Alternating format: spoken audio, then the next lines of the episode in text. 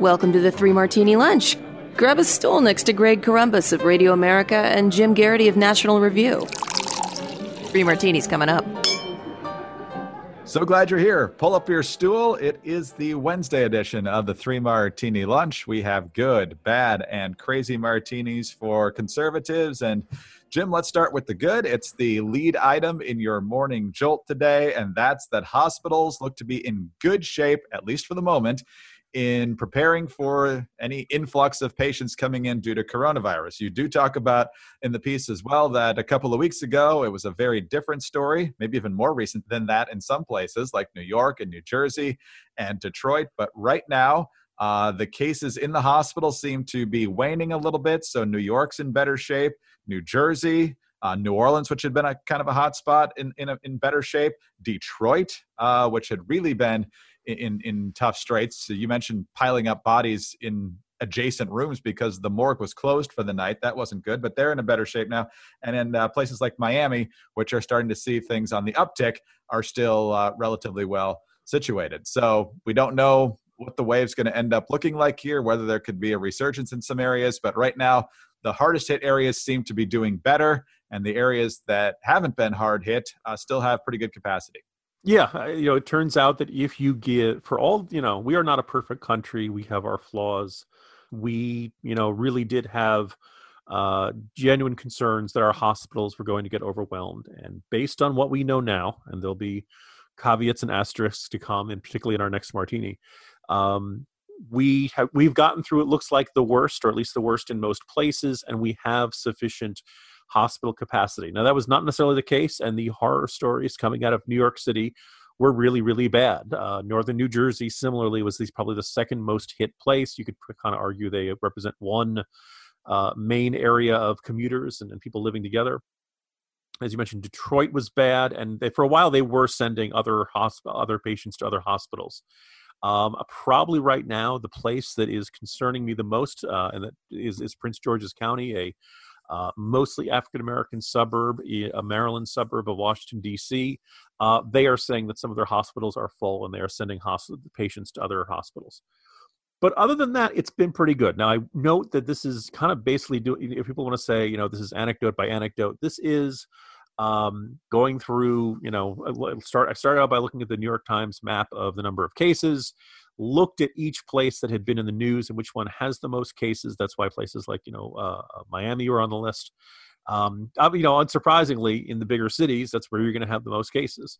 The good news is, in those big cities, that's where you generally have bigger hospitals, more doctors, more beds, more ICU beds, and things like that.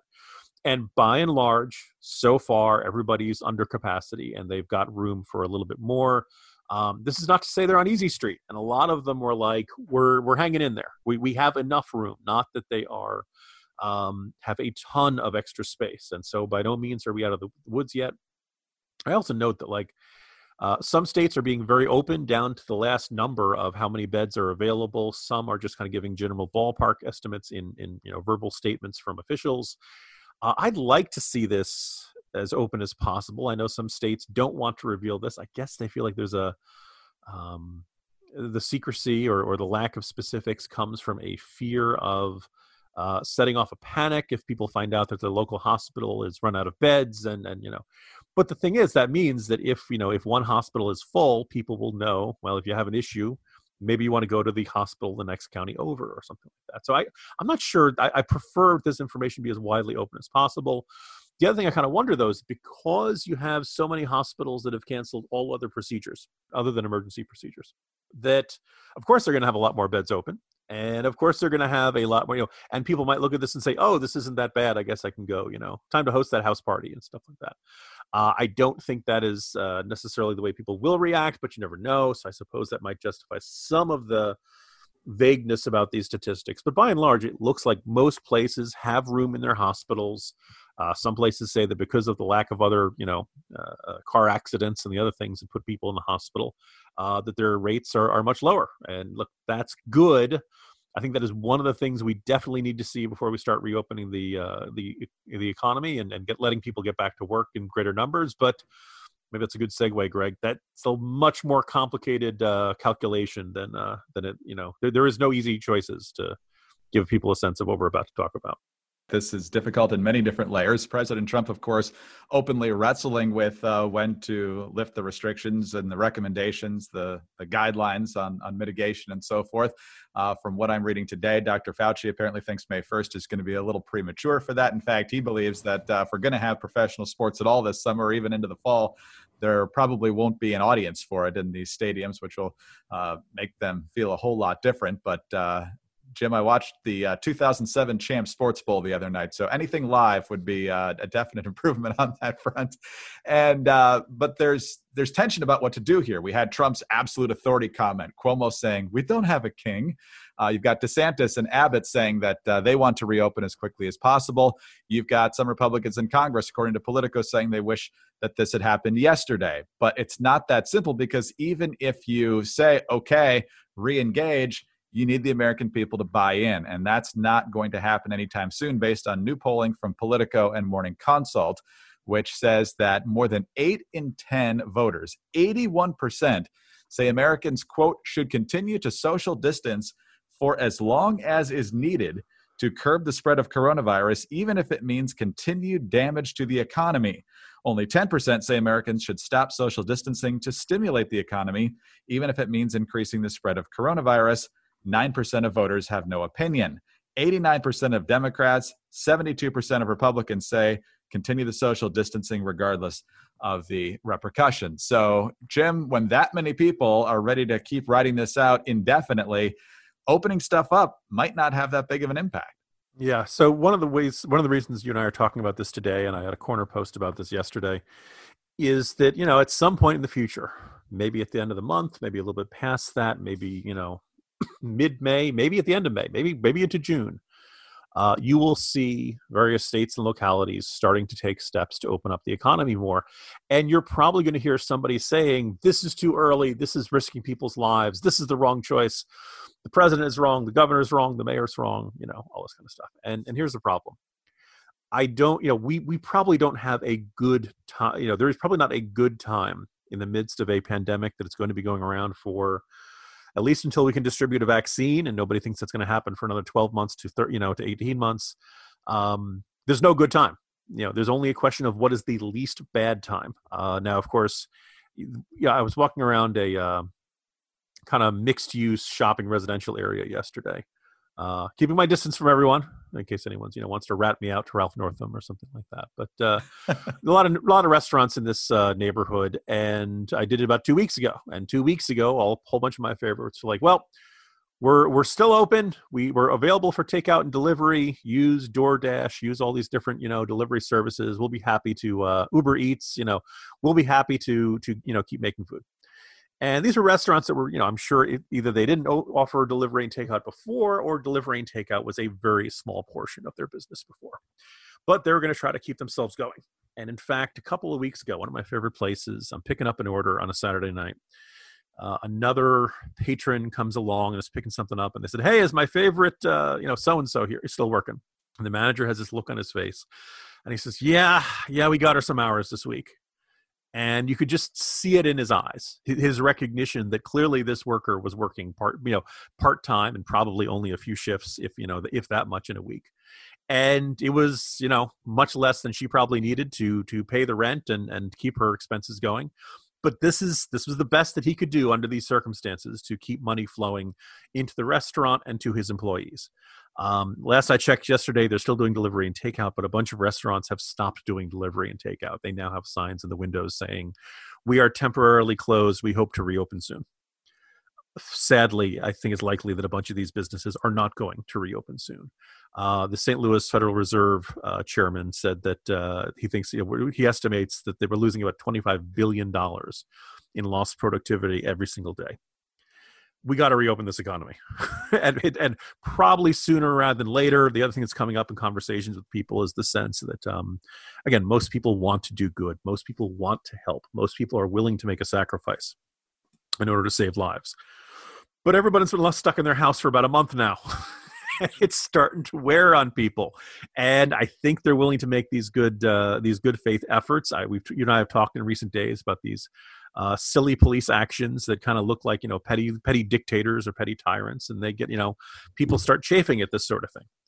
I think all of this is made a little bit tougher by the fact that we don't have an end date. I think once that end date is announced, maybe people are like, all right, just got to hold on a little bit. Like, there's a reason that Lent is 40 days and they let you know that Easter is at the end of it, right?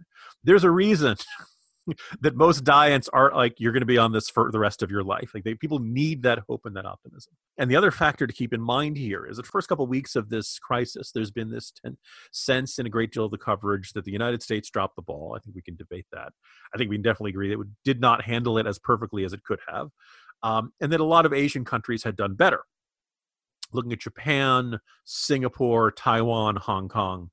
And the problem is that all of these countries that have had much more strict rules, they have much more widespread use of masks, much more widespread testing, stricter home quarantines, tracking you on your cell phone, and various steps that lots of Americans would not be comfortable with. They're actually starting to see an uptick in the last couple of days. And they haven't, in some cases, they lessened some of their restrictions. In other cases, they didn't. I think the lesson from this is that even the countries that seemed like they were doing this best are still having their own challenges. And even, you know, you and I have talked about the implausibility of the numbers coming from the Chinese government. Even their numbers are going up. Now, if somebody who's lying to you feels the need to make the lie a little more plausible, that's probably a sign that they've got some real problems there. So nobody's got a really good answer. And I think one of the hard, difficult lessons that could come from this is that this is all, if not quite a one-to-one scenario, that there is no perfect balance that gets us the maximum economic, recovery and the minimum number of new cases. It may be one-to-one. When you see things like the Smithfield pork plant having to shut down because of workers getting it in Amazon warehouses, workers getting it amongst supermarkets and grocery stores. Look, if people go to work, they're going to interact with each other, even if they're wearing masks, even if they're wearing gloves, even if they're taking all the precautions. People are going to get this. And so now the question is, all right, how many more people are going to get this? This takes us back to our first martini of, okay, we've got capacity in our hospitals now, and a lot of Americans at the absolute minimal economic activity. Once people start going back to work, even if you do it on, let's say staggered shifts or various other steps, chances are that's going to start going up again. And I don't know, at some point, do you find yourself in the same mess that you're trying to avoid of the hospitals getting overwhelmed and all that stuff? I think it's very likely we're going to be dealing with recurring, if not quarantines, and recurring social distancing. It's not going, first of all, it's not going to be a, flicking of the light switch. We go back to the regular economy, and it's probably going to come and go in waves for a good long while. And that's deeply frustrating, but those are the facts, people. Interesting to watch. On the one hand, you've got the people jonesing to reinvigorate the economy now. And of course, for the people who have lost jobs or are on the brink of losing their jobs, they want to see this come back as quickly as possible. I'm interested and curious that the numbers aren't a little bit stronger in that department, given how many millions of people have just been laid off and so forth. But on the one hand, you've got the people wanting to reopen now. On the other hand, you've got people, I think it's the CDC, saying we could be wearing masks till 2022. And Ezekiel Emanuel saying we're going to be doing this till late 2021, because that's 18 months from now. That's how long it might take to develop the vaccine. So we've got this giant swath in the middle, and that's where I think the argument's going to end up being here soon. Yeah. I mean, one thing that, I was chatting with one of the other, my other podcast partners, Mickey White, earlier today. Greg, I don't think I've called you Mickey recently. No. I do know I have called Rich Greg on at least two of the last three episodes of The Editors. So I think this is even worse when I'm not seeing the person I'm talking to. But anyway, Mickey is among those who would really like to see the economy open up soon. But these people are not callous or uncaring about this. They just, they see the economic effects on people, losing their life savings, losing their jobs, losing their businesses, and they want people to get back to work again. And oh, by the way, there are health consequences to people who are out of work. You do see the suicide rates go up. You do see alcoholism go up, things like that. So you look at this question, it's like, okay, then so the current argument is like, okay, herd immunity, that's what's going to get us there. Well, the problem with herd immunity, which yes, that is a one way to help ensure that we don't get this, and that herd immunity is one way to make sure a virus stops passing through a society. On the low end, you might be able to do it with 40% of the country getting infected and developing the antibodies. If it's like measles, you need something like 95%. So we don't know exactly what that percentage is going to be. Obviously, the lower it is, the closer you get to it. If it's a high one, then you've got a real problem. And the second thing is, okay, once you get it, how long do you keep the immunity? And I came across a really interesting, and I'd say, you know, somewhat ominous one that said you get it for about 44 weeks. Well, that's good. But it also doesn't mean you got it forever, which means if you, you know, let's say you've had it and you've gotten over it in March, well, okay, it means next spring, you're, you know, late next winter, early next spring, you're going to have to start worrying about it again. You know, the idea, we'd all like to believe this is something where you get it, your body has the antibodies and it can fight it off forever. Maybe, maybe not. And in the likelihood, eventually you lose that immunity. Now, if we get a vaccine by then, okay, then we're in good shape. If we don't have a vaccine by then we're in trouble. And then the third thing is that while you're getting more people exposed to this virus in order to build up to herd immunity, the question then becomes, how many people get the virus, get it very badly, and end up dying? And we're seeing the numbers thrown around about what the fatality rate is. It's probably very likely that in fact, it's indisputable, we're undercounting cases. The bad news is we're probably undercounting deaths too, because we're periodically still finding people dead at home who'd succumbed to the coronavirus and who, didn't get into those initial numbers. That's what happened in New York City recently. We are now in a situation where, so we're kind of guessing, but if it's 1%, you can do the math on that. You know, we have about 100, let's say half of America gets it. Okay, 160 million Americans, you know, that'd be 1.6 million who would die if the death rate is 1%. You know, getting to herd immunity is going to have a pretty serious cost. Now, you're going to have different death rates among different places, but anybody who's telling you this is an easy choice or easy option here is not being honest to you. And I think, you know, as I try not to get sucked into social media debates, Greg, but like, if you can't handle bad news, just don't get into these debates. Don't get into these discussions, because there is no magic wand solution that everyone is overlooking that, you know, I wouldn't even say Irving Schmidlap because of his fine work in the Democratic primary. If, John Smith 342108 on Twitter with an egg as his bio, I'm sure, pal. I'm sure you've got the simple answer that every other person on earth is overlooking. First of all, thank you for confusing me with Rich Lowry. There are a few people I would be more honored to be confused with. Secondly, Jim, as much as you had nice to say about Dr. Fauci yesterday, I'm guessing you're not the biggest fan of him suggesting that at some point people might need to get tested. And if you have the proper antibodies, you can walk around with your immunity papers and have permission to go about your business. Yeah, like, does he, you know, again, he's not a politician. His only job is to be a doctor. He's just looking at it through the health lens. It's great. Fauci is an Italian name. But, you know, the last thing we need is anybody with a German accent in the United States. It's like, papers, please. All right. Let's move on to our crazy martini now, Jim. And I was just thinking the other day, you know, we were talking about the Karens and people getting into other people's business. You know who would thrive in this environment?